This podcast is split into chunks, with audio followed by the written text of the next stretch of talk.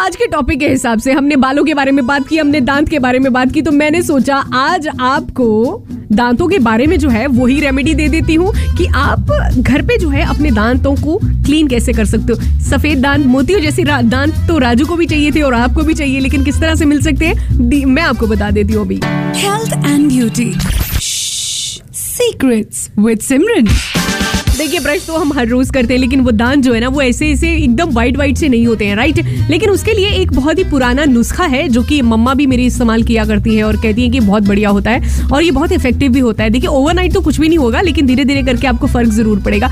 आपने दो टी जो है बेकिंग सोडा लेना है। बेकिंग सोडे के साथ आपने पानी मिक्स कर लेना है और उसको ब्रश के ऊपर लगा के धीरे धीरे मसाज करके ना अपने दांतों के ऊपर बेकिंग सोडा घिसना इससे आपके दांत जो है, वो धीरे धीरे जो नेचुरल जो जो भी व्हाइट रहते हैं ना, आपके दांत वो वैसे हो जाएँगे लेकिन ओवरनाइट मैं पहले बोल रही हूँ कुछ नहीं होगा। धीरे धीरे इसको हर रोज जो है वो यूज़ करिए एक दिन छोड़ के नहीं तो कर लीजिए।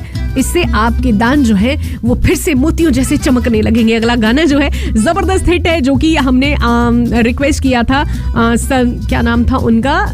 राजीव जी या संजीव जी? आपका नाम नाम जो है वो मैं भूल गई लेकिन गाना ज़रूर आपका बजेगा। हेलो रेडियो मेरा गाना बजा दो प्लीज़ मेरा चलिए ये आपका गाना ज़बरदस्त हिट में लपेट के मिल रहा है आपको। का ज़बरदस्त हिट